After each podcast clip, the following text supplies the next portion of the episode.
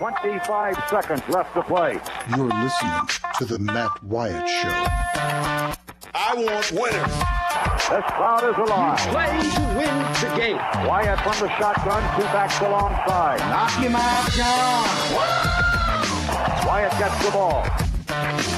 It won't be long. Wyatt back to throw. Wyatt looks, fires toward the end zone. Passes, caught for touchdown by Matthew Butler. Speak to. They are who we thought they were. And we let them off the hook. I get out of hand, just just tell me I'm a jerk and shut up. Let's go scatter the west, right, tight. Left, left. 372 Y stick, C spot. The Matt Wyatt Show. He's Radio Wyatt. Well, how am I going to go to college? I'll just play football. Football, baby. We're going to be teeing that sucker up soon. Like that monkey who sat his tail on a railroad track. It won't be long now. Be here before you know it. I'm Matt in the Farm Bureau studio. Farm Bureau, go with the home team. They are your home team at Farm Bureau. Local agents, competitive rates, and fast service, friendly service. That's what you get. Deal with somebody one on one at Farm Bureau. Somebody you get to know personally. You probably already know them. They have enough agents in each county office to make sure they serve the entire county.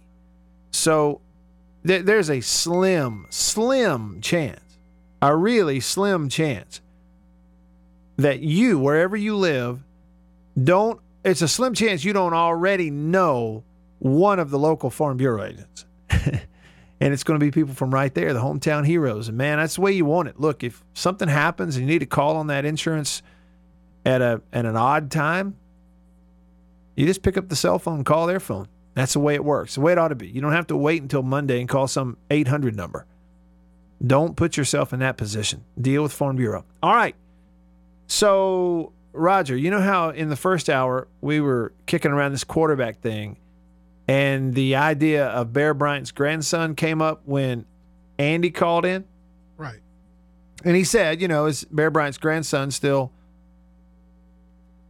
there at Alabama? And doesn't mean he's necessarily the incumbent. His what is that kid's name? I, I should know, but I just we got a text after that that I like on the text line from an unnamed texter, and it says, "Is it Bear Bryant's grandson or his great grandson?" Because I played Little League Baseball with his grandson back in the 70s. that came from Mo. He said, thanks from Mo. He still had his eligibility. we may have been off a generation or two, Mo. For all I know, Mo. But poet don't know it. Here's the other thing. Brad Logan is coming up in just a bit. We're going to talk a little Ole Miss football, SEC football with him. He covers them and does some writing for Corner of the End Zone. And you can follow him on Twitter, Brad Logan, C O T E. That's coming up. But 40 days from right now to be August the 31st, and we're going to tee it up 40 days from right now. So we're going to pick the countdown of 100 teams back up today with team number 40. I'm about to play you the first couple of seconds of their fight song, and I bet somebody can guess who this is. Here's just a few seconds of it right here. Y'all know who that is? Somebody knows. I'll give you the whole thing later. Uh huh. You've heard it a million times. I put it that way.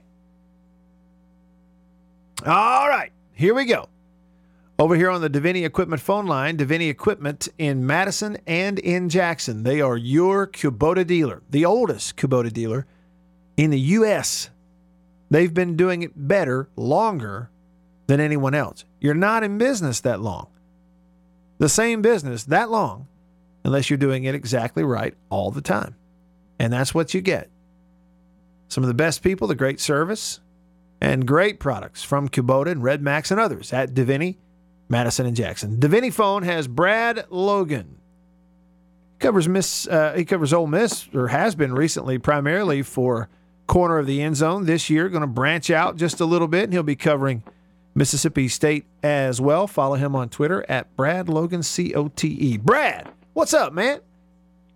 What's up, man? I appreciate the phone call, buddy. Look forward to talking a little football today. Yeah, it's been too long uh, since I chatted a little football with you, uh, and that's my fault. Well, it could be your fault too. You're kind of busy man, also. So you know, takes two to tango.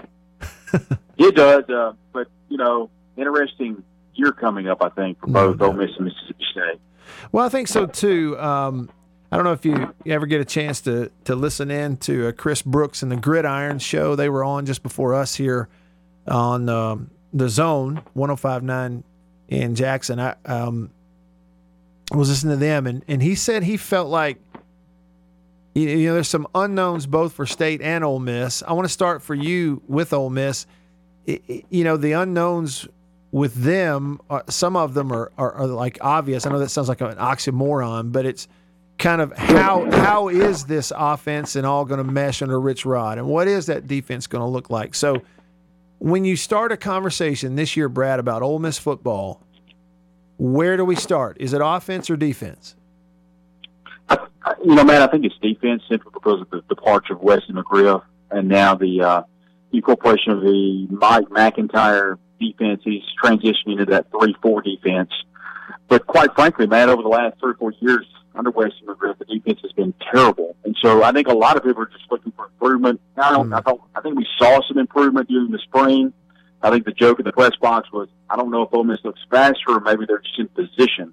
Never mind the fact they didn't make the tackle, but at least they were in position to make the tackle. So um, just breaking it down, and in fact, Mike MacIntyre even came out and said, we're going to break this defense down all the way to just kind of the, the basics. And he said that in the, the post-game availability of the spring game. And it was a nice way of saying this defense not only is not very talented, but it has not been in the right positions and just just the technical parts of defense have really not been incorporated. So I think the only way to go is up, and I think that's good for Ole Miss. Uh, the question is, is the talent going to be there? I don't really know if that matters at this point. I think just being in the right place and incorporation of the new defense, I think is going to automatically make Ole Miss a little bit better defense uh, as it stands. You know, and and I hate to just keep picking out content from Chris's show, but it's another point that he made about that Ole Miss schedule. In that we we know and you know and everybody knows how tough it's going to be to play Memphis up there in that first game. But then I thought he brought up a good point in that you're going to come back and host Arkansas in week two, and it's going to be an Arkansas team that, frankly, Pruitt knows he's got to win that game. He's got to win those kinds of games, or they're going to fire him. Do you agree with that? I absolutely agree with that. In fact, I think if you look at Ole Miss's schedule, the path to six wins has to include a victory, in my opinion, over Memphis and Arkansas. Um, the schedule is going to be incredibly difficult down the stretch. In the beginning, there are some avenues for success. Um, if you can go to Memphis and win, which I think Ole Miss is more talented than Memphis, think they should win that game. But you know, like you said, and, Chris said it earlier, you're getting a Chad Morris offense, a Chad Morris defense, and an Arkansas team coming into Oxford to face Ole Miss, and his next SEC win will be his first one. And if you don't think there's any pressure on Chad Morris to win an SEC game, then hmm. you know, I, you know, I think it's incredible the amount of pressure he's under this year, and I think he's had all summer to game plan against that Ole Miss defense. The good part for Ole Miss is he's having to go look at Colorado film and, and in other places that that Mike MacIntyre has been. So that's good news for Ole Miss. The downside is, you know, they're they're going to have a red hot Arkansas team in here. So when Ole Miss faces Selah the third game of the year, if they're 0 and 2, there's going to be about 10,000 people in the stands, and, and it's over. But Ole Miss, they're going to have to win those first two games. If they don't, it's trouble down the stretch. I do think they probably will, but a path, like I said, Matt, the path to a bowl game and six wins has to include victories over Arkansas and Memphis. Brad Logan on your radio right now. Y'all follow him on Twitter at Brad Logan C O T E. Now, Brad, let me say this is not at all me looking to pick on something you said. I but I like I, I like the debate. You are the first person in any of the conversations about Ole Miss and that Memphis game that I have heard say that it's a game that Ole Miss should win and that Ole Miss is more talented. Um, it, it's a Memphis team that won eight games last year. Yes, they're in the AAC. I think the FPI at ESPN, if you look at that, they've got them favored in about 10 of their games, including just slightly a favorite at home over Ole Miss. We'll see if they're the favorite when the line comes out. Maybe they are. Is Ole Miss more talented, or is just Ole Miss the SEC team, so they should win? That's a good point. A little of both. I do think they're more talented than Memphis, specifically on the offensive side of the ball. There might be a debate on who has more talent on defense, and you know you possibly could give the edge to Memphis on that. But but I think with what Ole Miss has returning, specifically uh, at running back with Scotty Phillips, you've got a five-star in Jerrion Ealy coming in. You've got a running back uh, like Isaiah Woullard, the walk-on uh, from down in the, the Hattiesburg area. Um, so I think Ole Miss is going to do well on offense this year. The question mark uh, is going to be that offensive line. They're not proven. They're about seven deep. Uh, they cannot afford any injury, and they're going to have to have some freshmen to play. Right now, it looks like Jalen Cunning- Cunningham's the number one guy to come in that they're going to have to ask to play. You can also remember name Hamilton Hall. Those are two freshmen, big guys, but they're going to have to get in game shape really, really quick. You know, Matt, and you talked about that uh, that offense being talented. It, it is there are more talented than Memphis. The wide receiver position is one I think could be interesting with Tylan Knight, uh, the, the young player out of Pearl. You know, man, at the post game availability of the spring game, Rich Rodriguez came in not knowing anybody. He said there's this guy five six, about 170 pounds, uh, two minute wide receiver the first day of practice, and he didn't come off the field the rest of the spring. We asked him and said, "Where do you foresee him foresee him playing, coach? Is going to be running backs? Is going to be wide receivers? Because wherever we can get him the football. Wow. So you can look for him to play slide along with Elijah Moore. And then they really like this freshman, Demarcus Gregory. Um, expect him to play along with Braylon Sanders. So the wide receiver slot is one that we, we know Ole Miss has, has synonymously put players in the NFL, specifically last year with Metcalf along with A.J. Brown. So people are, are really circling that position. So um, can look for those guys to really step in. But, but like you said, defense is the question mark. And man, I know you saw this in SEC Media Days. Not one person from Ole Miss, first, second, or third team in special teams was placed on that that uh, that list, and I think that has to be some sort of record. I've never seen that uh, in my years of, of, of looking at it or covering SEC football that, that not one player has been uh, selected. So another chip, I guess you could say, that, that Ole Miss players could put on their shoulder. But yeah, I really firmly believe that Ole Miss has more talent uh, on offense. You know, probably a wash on defense, but they should win that game in Memphis. And like you said, six and a half point underdog right now. It started at seven and a half. It's down to six and a half. Uh-huh. Um, they have to win. They absolutely have to win that game if they want to have any success this year. I agree with you. It sets the tone. And if the, the line's already moving a little bit in Ole Miss's favor, it just means that, you know, the, the favor or the edge anybody gave Memphis is because they're at home. Brad Logan on your radio right now. Brad, I, I want your thoughts on this. And, you know, this goes without saying. You certainly don't have to agree with me, but I just want to know what you think. I sense something with Matt Corral that I think Ole Miss needs right now. Now, I'm not projecting him to go win a Heisman and throw for 4,000 yards and be an NFL quarterback. We can do it. We can figure all that out later. I'm just saying I sense something with him in that it, it's a little kind of like Manziel quality or a, even like a Marshall Henderson quality in that they were good, but there was something extra about them that was just interesting that drew your eye. Like you just were interested in them and what they were going to do. And I sense that with Matt Corral too, kind of that entertainment angle. And and I think Ole Miss maybe needs that. I think the fan base needs a guy like that, and he could be the fit for what they need right now. What do you think? I think that's a fantastic point, and I would go even further. Now, obviously, the Egg Bowl was a wash this year. Mississippi State more talented and won the game decisively. But what we did see was that they did put uh, Corral in the game. He showed some fight. Um, I mean, while it wasn't much, there was a little bit of enthusiasm on the field. Now, going back to what you said, the Ole Miss fan base has been absolutely butchered by the NCAA and, and, and the national media. This, you know, we, we could have that debate all day long, but they've been they've been browbeat for a while. And unfortunately for Ole Miss, they feel like they had an athletic director in Ross Bjork who's now left and gone to, to Texas A&M. They had a head football coach, Hugh Freeze, who's now at Liberty, and then they had a chancellor in Jeff Vitter, who's no longer in that position. All three of those people, the uh, the fan base has felt like did not fight for them at all, frankly, during this NCAA case. They feel like that they open the doors and allow the NCAA to come and do whatever they wanted to. So they haven't had anybody that they can really grasp a hold of that's fighting in their corner. Specifically, up until that point last year, I think now Matt Lucas has come in and he's shown a lot of enthusiasm. Keith Carter, I think, has done a heck of a job as the interim AD. I don't know that he'll get that position full time, but I think as of right now, he's fought on behalf of the fans. But up to that point, nobody in the administration had done anything remotely that the fans could grasp onto. Then Matt Corral comes out, you know, swings a fist or two, Yeah. and I think kind of got the fan base excited about him. First of all, as a quarterback, but two, hey, we've actually got somebody that looks to be fighting for us. You know, hmm. metaphorically speaking, I guess. Yeah. So yeah, I think that's a good point. And I think that he's someone that this team can rally around. He was very direct at the press conference. I saw at SEC Media Days talking about how, you know, he ran talking to the other quarterbacks.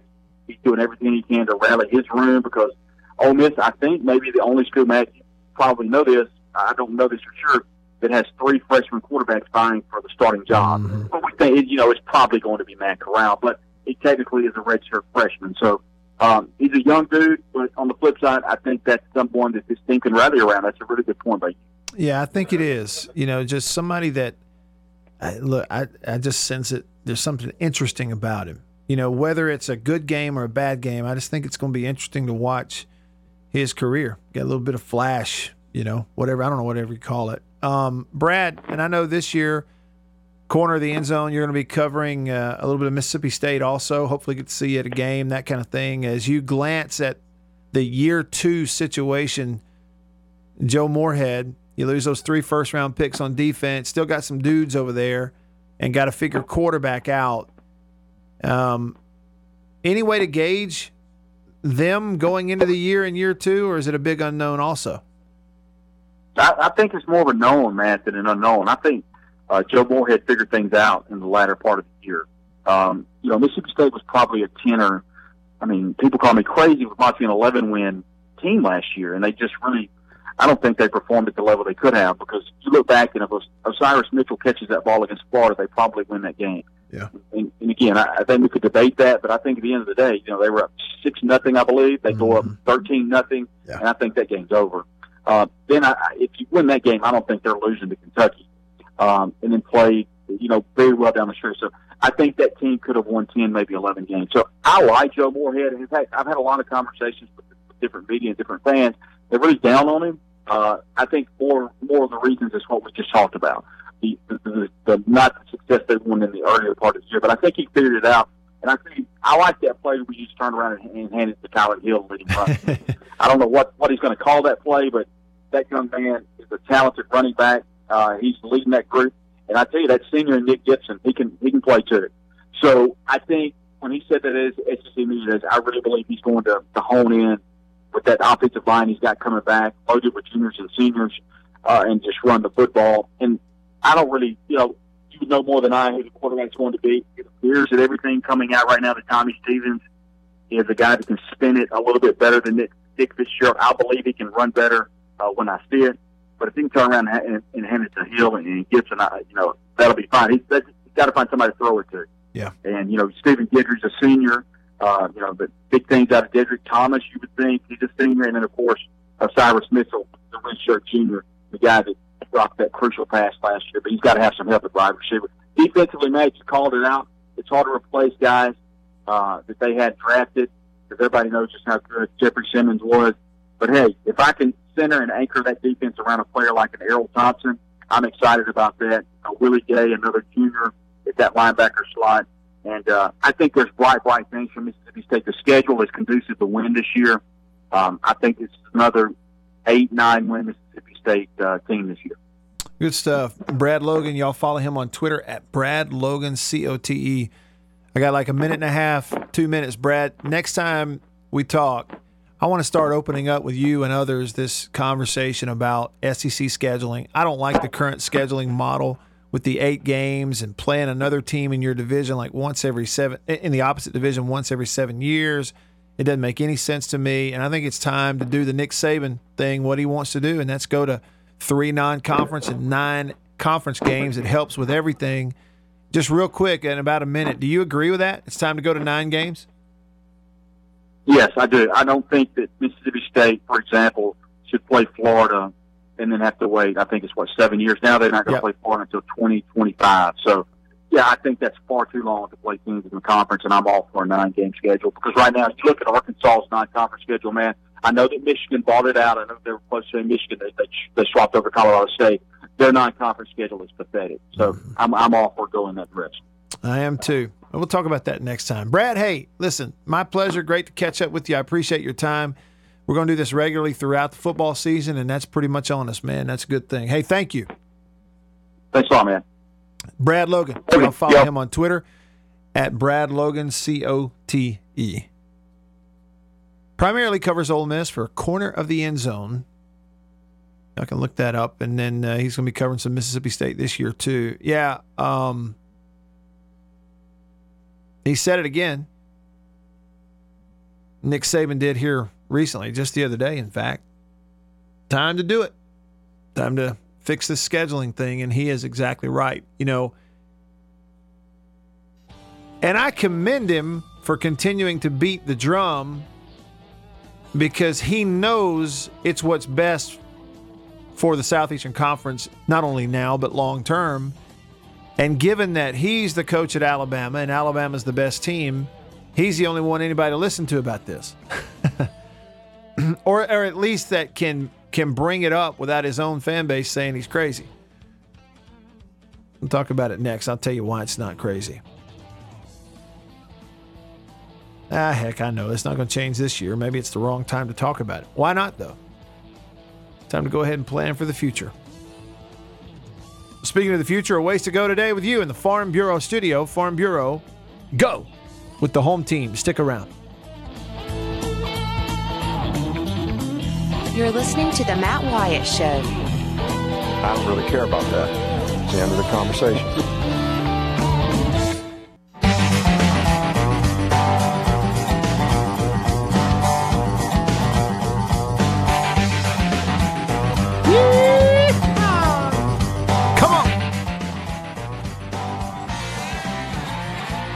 Back on the show.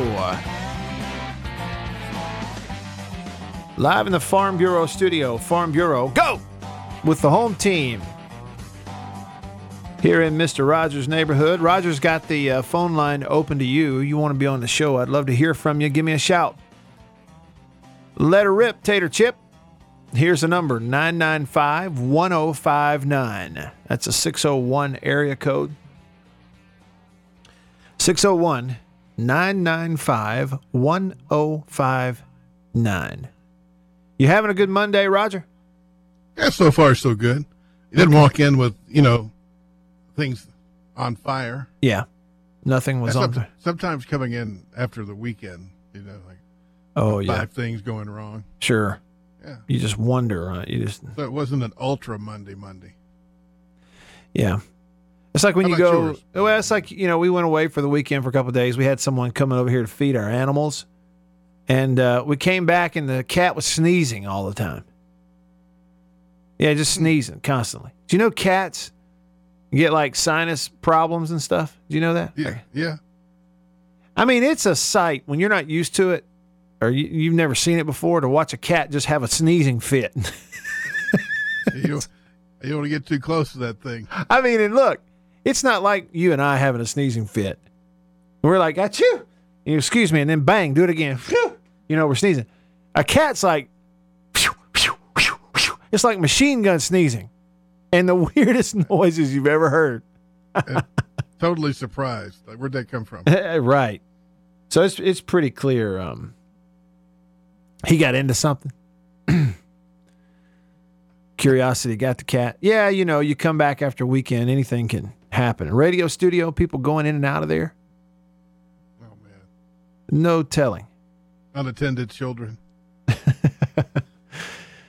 Unattended children. That's, is that what you're saying? Everyone is at the radio No, no, station, the- Roger. No, no, you would you would be surprised what wanders around here sometimes.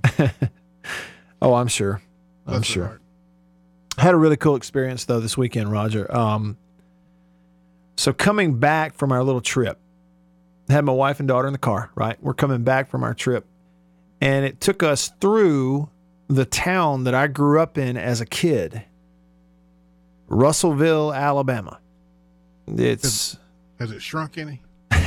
not really. No, it, it hasn't. I know what you're saying, but for whatever reason, it hasn't.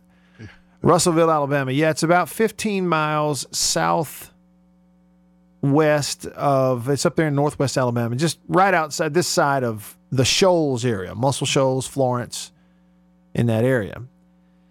That's where I grew up as a kid. We lived there until I was maybe 14 or so, and then we moved, and I went to all four years of high school somewhere else. But still, I, I just, you know, it's kind of where I grew up, you know, and I hadn't spent any time there. I've only driven through a couple times recently, but our trip brought us back through there. So with my daughter in the car and my wife, I was able to show them some things they had never seen before. You know, the neighborhood and the house that I grew up in, where I went to school, where I went to church. I was baptized at Calvary Baptist Church in Russellville 32 years ago as a 10 year old, you know, that kind of stuff. And they really found it interesting seeing all that, kind of the old stomping grounds. And what was cool, Roger, is we drove to um, where I went to school. All right. And unlike other towns, this, you ought to see this place. The elementary school, first grade through third grade. The next elementary school, fourth grade through fifth. The junior high, sixth through eighth. And the high school, ninth grade through 12. This is a 5A public school, 5A public school in Alabama. And every one of those school buildings is sitting right next to each other all in the same piece of real estate in Russellville, Alabama. You know, I don't know how many acres it takes, but the entire thing. So, like if you live there your whole life, you ride on the same street and pretty much get dropped off almost in the same place. But all four of these different schools are right next to each other. And in between is the athletic facilities, baseball field. They've won a bunch of baseball state championships at Russellville here recently. But they've always kind of been a football school, and they have one of the more impressive high school football stadiums you will ever see. Really, it's like it, it's like it came from Texas and they sat it down in Northwest Alabama. It's got a jumbotron and everything, man. It's it's really incredible. But when you pull in there to turn and go to that Russellville High School football stadium, the name of the street that goes right in front of West Elementary School that I went to as a little kitty, first grade and second grade, is called Chucky Memorial Drive, named after Chucky Mullins. I grew up watching play for the Russellville Golden Tigers back in the day. Um, so anyway, it was neat to go back and, and see all that. Yeah. Did you hear the Bruce Springsteen song in your head? Glory days. No, I was thinking about my hometown. Oh no, no, my hometown. Or what's the other one? The uh, the Mellencamp song. Was it Small Town? Yeah. When I was a kid, Roger, I had a, a videotape, a, a VHS tape of the uh, NBA greats. And for Larry Bird, when they showed all the Larry Bird highlights, they played the John Mellencamp song, uh, Small Town. Because he was from, where was he from? Some small town in Indiana? French Lick. That was the name, no doubt. The, na- the name of Larry Bird's hometown, Roger, is French Lick, Indiana. Did he have a reputation for being kind of an arrogant guy? Oh yeah. that- oh yeah. he? Yeah. And he, Maybe he was just focused. he backed all of it up. Oh, did. Every bit of it. He'd tell guys during NBA games, He was just talking smack. "Yeah, hey buddy, we're about to inbound this ball. I'm gonna shoot a three right over there on the wing. Not a thing you can do about it." you ought to watch. I've watched some thirty for thirty Larry Bird stuff. But did he follow up on it? That's what I'm saying. He did it. Well, and- then that, is, that ain't bragging. It's not bragging if you can do it. Right. I've watched those 30 for 30 Larry Bird things, Roger, and no joke. The t- guys he played against, they'll roll their eyes and shake their hand, you know, head and say, "Yeah." One guy told that story. Yeah, we're standing there. It's like the last 2 minutes and he looked at our guy at us guys on the bench, talking about the opposing guys, opposing players on the bench and said, I'm about to go baseline, come back right back around here in front of y'all and hit a three point shot to win this game. They inbound the ball. He ran the baseline. He posted up on the three point line right in front of the opposing bench, Bam, three pointer, win the game. That's what he would do. do anything he wanted to. If to. he's on your team, you love him, but if he wasn't, you hate him. Exactly. Yeah, back when the NBA was for real men. It's definitely seemed more interesting. It was, and they look. They played physical. I think stuff. Dennis Rodman broke the NBA. Yeah, you may have. Hey, I want to go get into this real quick. Chad, uh, I appreciate your text on the text line 885 ESPN. Chad says, Matt, I would only be for nine conference games if the SEC dropped the requirement of one Power Five non conference. That's the only way I see it working. Chad, I think realistically, that's probably the next step in order to get to those nine conference games, which they need but I still think ultimately long term you got to get you got to do both. You have to play 9 conference games at least. Then you only have 3 non-conferences and one of those 3 non-conferences has got to be a good one. And there are so many offshoots of that. But you think about how far away the SEC is from that right now. But we have we have declining steadily attendance, not majorly, but steadily declining attendance, trying to fight the TV experience. You need more conference games. You need better non conference games. And you got to give the Division 1AA, the FCS stuff, you pay them more when you do play them so that the financial hit doesn't happen for them, but give them their own league and their own championship to go after. My hometown is that is this the boss? Yeah. The boss. Enjoy this. We'll be right back.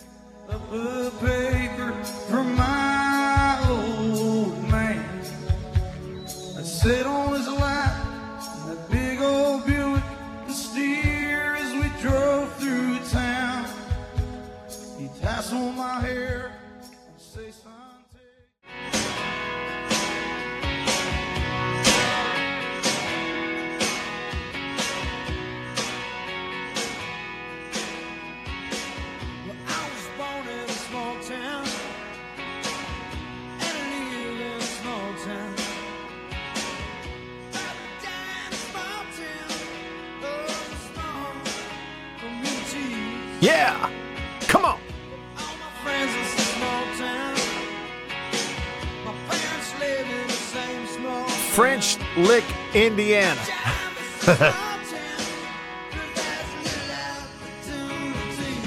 Come on.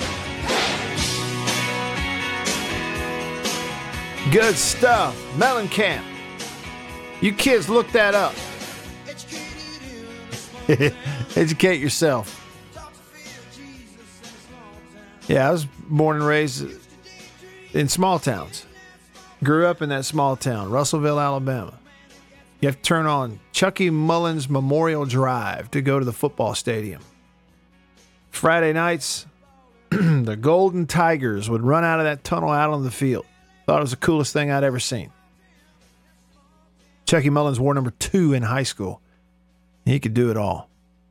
All my friends would run around on the hill and play down on the track during the game, and my dad was like, "No, no, uh, uh you're not doing that." Why not? Well, two reasons. One, I bought you a ticket. I didn't buy a ticket for you to come in here and fart around on the hill and the track during the game. And number two, I want you watching the game so you can learn football. So that's what we did. Good stuff. My tweet about the SEC scheduling model, it's not just complaining, just looking for something to complain about, but I just think we have to be reminded of this every now and then. Current SEC scheduling model, it's not great. Time for nine conference games, three nons, including a Power Five. Making one road trip to the opposite division opponents every 14 years. 14 won't cut it. You're not at that point. You're not in the same conference effectively. Luther responded to me on Twitter and said, "Why would they vote to make the schedule that much harder?" And I don't think it's that much harder. It's about the same actually, because Luther, whether we like it or not, when you play, I'm gonna give you an example.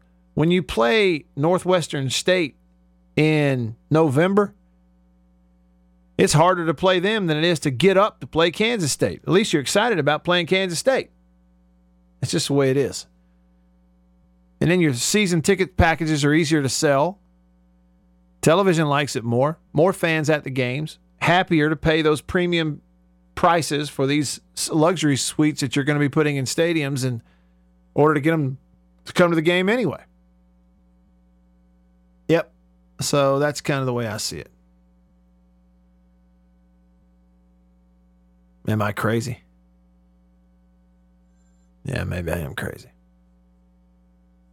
Uh, coming up, we're going to do a real quick countdown. We got team number 40. Here's the first few seconds of their fight song. You know who it is?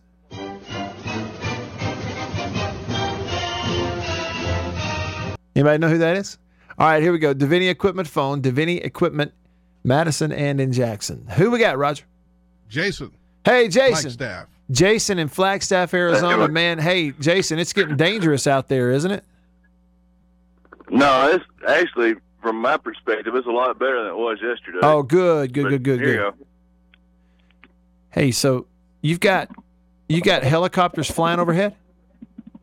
Listen to that, Roger. Oh yeah, there's three or three or four of them that they're coming on this side of the hill, getting water, and they're going back around. to dump on that wildfire. Let us hear those helicopters again. You got one overhead? Uh, no, not right Okay. now. They just left to go back. They're, they've been coming around every five to ten minutes. They'll get water over here in this field, and then they'll go around. Okay. Quite a few uh, jet planes doing it too today. All right. All right. So Jason is in Arizona. He sent me a picture right out close to where he is of the smoke filling the sky and everything. They're trying to put these fires out. Jason, what are they telling you is kind of the prognosis for this thing as this fire continues? Well, it started yesterday morning. It was like five acres, and it was thirty. And we woke up this morning. It's at a thousand acres burned already. Wow. And they had they had to call in the, the I don't know what they call it, but it's basically the quick reaction force of the whole southwestern United States for wildfires because Mhm. it's within a mile of town. Within a mile of Flagstaff. Yes, sir. good Last grief. night I was looking at fla- flames from my front porch. It's better today with that regard, but Yeah. there's one flying right over me now. Helicopter? one of those helicopters. Yes, sir. Let's see if we can hear it. Yeah. There he goes. Hey, hang in there, Jason. Keep us updated, okay? Yes, sir. All right. Prayers for you all. Thank you. Uh, also on the phone, with a few minutes left here, young Ben in Madison on the Divinity Equipment phone. What's up, Ben? What's up, Matt? Yo, what do you think? Um, um, uh, I love to watch your highlights. Yeah? Um, I love listening. I love to listen to you when you call the state baseball games. Thank you. He does do a good job with that. Thank you. So, um, uh, Ben, are you a football fan? Yes, sir. Who's your team? State. Okay. Oh, duh. Duh. Ben, Um, w- w- go ahead. I'm sorry. I interrupted. Go right ahead. so with Ole Miss this year, um, why did they change the schedule with us and Arkansas and Ole Miss in Arkansas? Why'd they move it up? Do you know? Okay, and I knew uh, Ben that I knew that for Ole Miss, the Arkansas game got moved up to the second week of the year. Did it also get moved on state schedule? It well, it maybe Yes, 'cause- okay. yes, because for Ole, before Ole Miss this year, we have homecoming. Yeah. I'm seeing that right now. Yeah, that's right. Arkansas, it's still in November for Mississippi State. It's just early November as opposed to late November. yeah, it's not late November. That's a really good question, um, Ben. I, I don't know the reasoning behind it, honestly. I don't know if that's, you know, if it has anything to do with, um, you know, the placement of that game. I, I would, I would say though that on the surface, I like it because I know that it's an advantage for like Alabama and Auburn. They finagled the schedules years ago where they were able to get a light kind of just pushover game before playing the big Iron Bowl. Um, Yeah. And and so from state's perspective, you know they're getting Abilene Christian in there on November the 23rd, just kind of as a get loose game before the Egg Bowl on Thanksgiving. So I kind of like it. I appreciate you bringing that up, Ben. My pleasure. Yeah, man. Thank you. go. All right, man. Yep. See you, young Ben, listener to the show in Madison.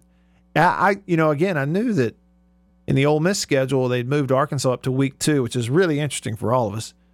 Get a week two contest like that, but I guess I hadn't realized yet. You know, the change. I knew Arkansas was still in November, but yeah, it's a two week earlier game now than it used to be. The finish to the year for state used to always be Alabama, Arkansas, Ole Miss every year, and it's a really tough stretch. Now it's Arkansas, Alabama, Abilene Christian, and then Ole Miss.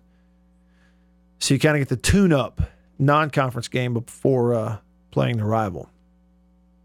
Anyway, the fight song, team number 40, was Kentucky. Did anybody know that was Kentucky's fight song? You've heard it a million times you ever watched a basketball game.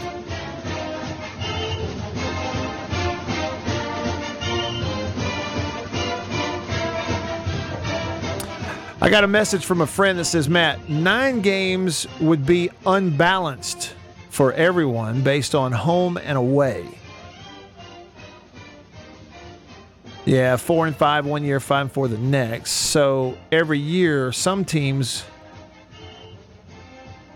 would have home field schedule advantage. Let's go to 10 then. Fine, go to 10. Even at sucker out. That's easily fixable, though. You just play some neutral site games for everybody. Be easy to do. Right? Wouldn't it be easy to do? Because, all right, what? You've already got Georgia, Florida playing a neutral site conference game. You got Arkansas hosting uh, one game a year in Little Rock. I still think we could figure it out. But uh, make it 10 games. Fine. Do that. Play two non conferences, play 10 conference games. Let's do it. Let's see. Um, They'll do that right after that Middle East peace thing. yeah, as soon as we figure that out, then we'll change the scheduling. I just hate it. And I did get it wrong. It's not 14 years, be every 12 because you do have the one non conference common opponent. So instead of seven in the other division rotating that way, it's um, 12. So I need to go back and edit that.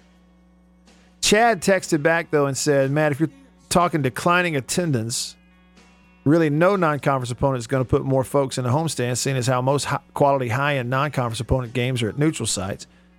If more folks in the stands and the goal is the goal, then go to 10 conference games and two non conferences. And again, Chad's probably right. It'll never happen, but it should. You know, we talk about issues, problems we're having. Well, the answer is right in front of you. Just do it. What are you afraid of? All right.